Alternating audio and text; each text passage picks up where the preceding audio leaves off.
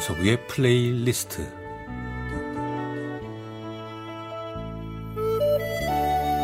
제가 살아가면서 느끼는 어떤 저의 생각 혹은 저의 감정 혹은 오래전에 저의 추억과 아름다운 음악을 엮어 보내드리는 시간입니다.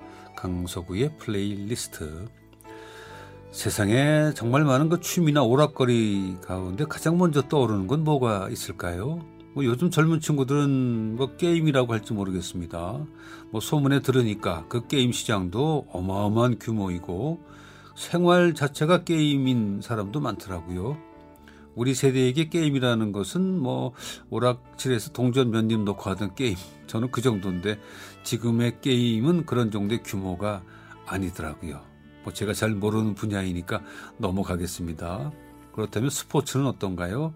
매니아를 정말 많죠. 하기야 스포츠는 이제 건강을 위해서 자주 해야 하는 또 직접 해야 하는 생활의 스포츠가 되어 버렸고 또 짜릿한 그 맛을 보면서 즐기는 승부가 걸린 스포츠도 그렇고 이제는 뭐 뗄래야 뗄 수 없는 그것도 우리의 생활이 되어 버렸습니다.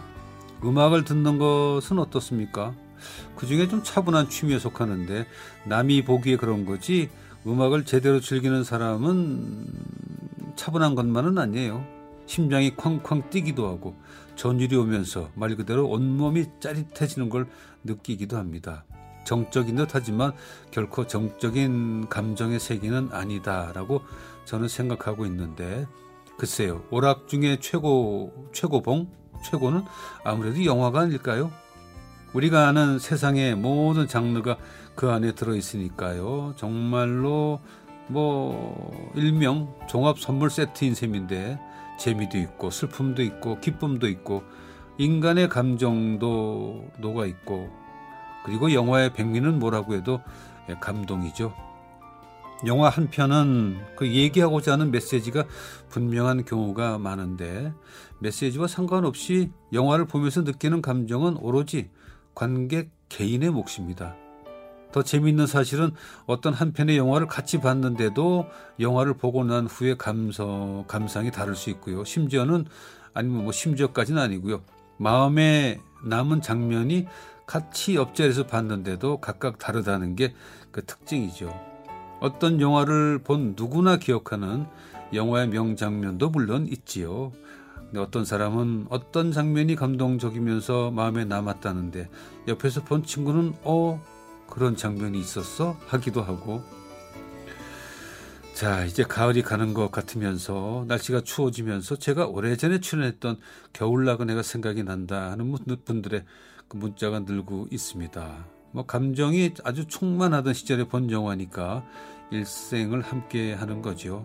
그토록 오랜 시간 마음에 남아서 때로 아련하기도 하고 때로 그 시절 또 그 사람 그 장소가 그립기도 한데 물론 겨울 나그네라는 영화는 여러 면에서 뭐 그럴 수 있다고 저도 생각을 합니다. 자 그렇다면 저는 어떤 영화를 그렇게 아련하게 기억하고 있을까요? 궁금하시죠? 저에게는 우선 두 편의 영화가 떠오르는데 우리 시대의 영화는 뭐 거의 다 그렇기도 하지만 두 편 중 한 편은 러브 스토리입니다.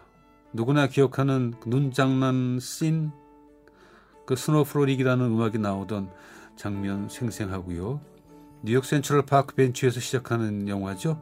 어디서부터 이야기를 시작하여야 할까 하는 남자 주인공으로부터 시작이 되는 영화.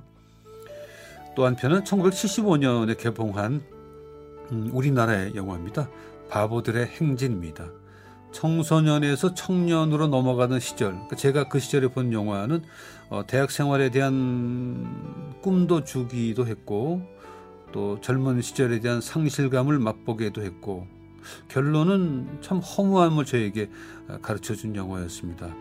그 하길종 감독께서 어, 주고 싶은 메시지와는 상관없이 제일 인상적인 씬은 어, 아무래도 캠퍼스 그때 아무도 없는 캠퍼스 여기저기를 주인공이 쓸쓸히 혼자 걸어다니는 그 외로운 장면이 있었어요. 그 씬에 깔리던 음악은 날이 갈수록이라는 음악이었는데 저는 그 씬이 지금 이 시점이 되면 언제나 생각이 납니다. 자 오늘은 리하르트 스트라우스의 Im Abendrot 저녁 노을 속에서 군들라 야노비츠의 음성과 카라인이 지휘하는 베를린 필하모닉 오케스트라의 연주로 함께 하실까요?